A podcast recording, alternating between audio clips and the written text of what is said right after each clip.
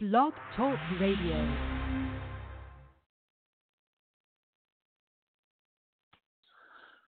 Good evening, everybody, and welcome to Talking Circles. I am Clayton Caldwell here with you tonight. We're going to break down what we think is going to happen this weekend at Dover International Raceway, the running of uh, the race at Dover, the first race of the second round of the playoffs here in the Monster Energy NASCAR Cup Series.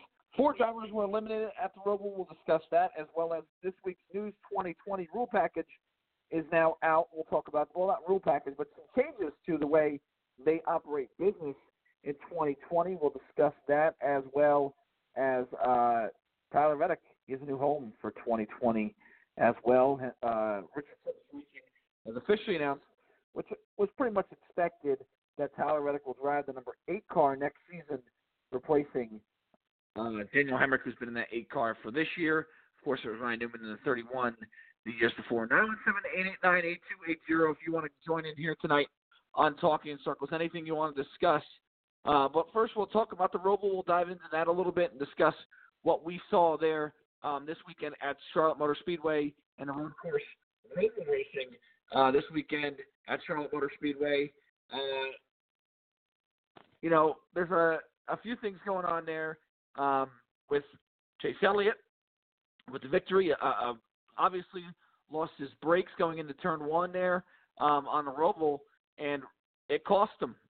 It looked like it was going to cost him a lot of a, a lot of track position. It looked like it was going to cost him the race. He was able to bounce back um, and finish in a very good uh, position of first, of course. Maybe he'll bounce back and win there at the Roval, and uh, it was a statement win, I think, for Chase that he can come back and really uh, win on these road courses. I mean, I consider the Roval road course. I know a lot of people are kind of debating whether or not uh, the Roval is a prototypical road course.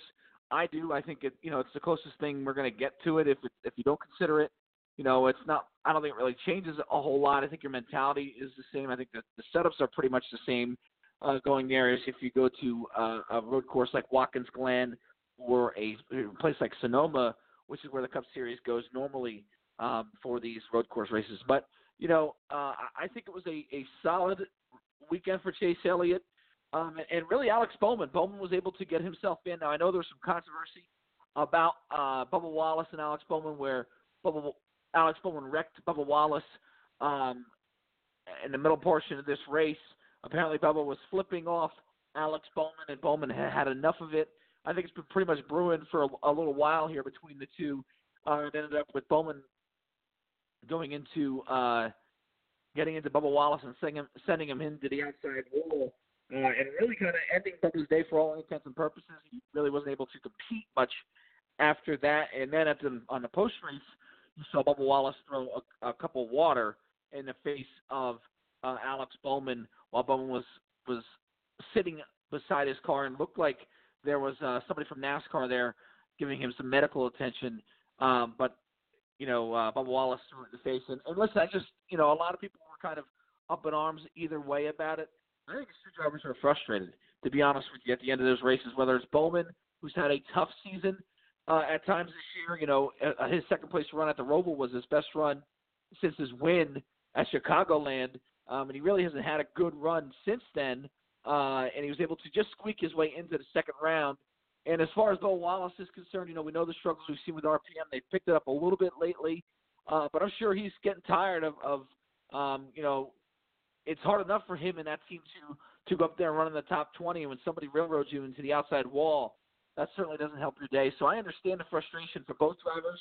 Um, you know, but at the end of the day, uh, you know, I, I think that's what it is basically. Is, is that you got drivers who are uh, are frustrated driver, and and we've seen you know that in the past where if you remember Rusty Wallace and Dale Earnhardt got into it at Bristol one evening, uh, one epic night there back in the I think it was the early the mid '90s there, '95, '96 around there, where Earnhardt got into Rusty Wallace and Rusty threw a water bottle at his head, uh, and uh, you know a little bit of skirmish there, and one of the iconic moments. So um, certainly a uh, a very controversial subject. Just a lot of people that have uh, an opinion on it um, on either either side, whether you're Bowman's side, whether or not you are um, uh, Bubba Wallace's side as well.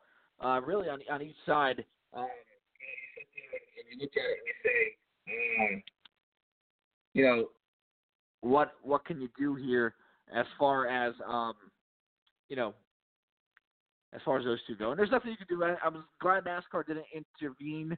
I was a little concerned that they might um, because of the medical attention thing, but they didn't, and I'm glad about that because I think you know the only way that's going to fix, the only way they're going to stop, you know, this this uh, argument with each other or whatever you want to call it, this little skirmish they've been having lately, is to for them to work it out mano a mano. I think you know, call each other, shake each other's hands, and say, hey, listen, I'll try not to flip you off anymore.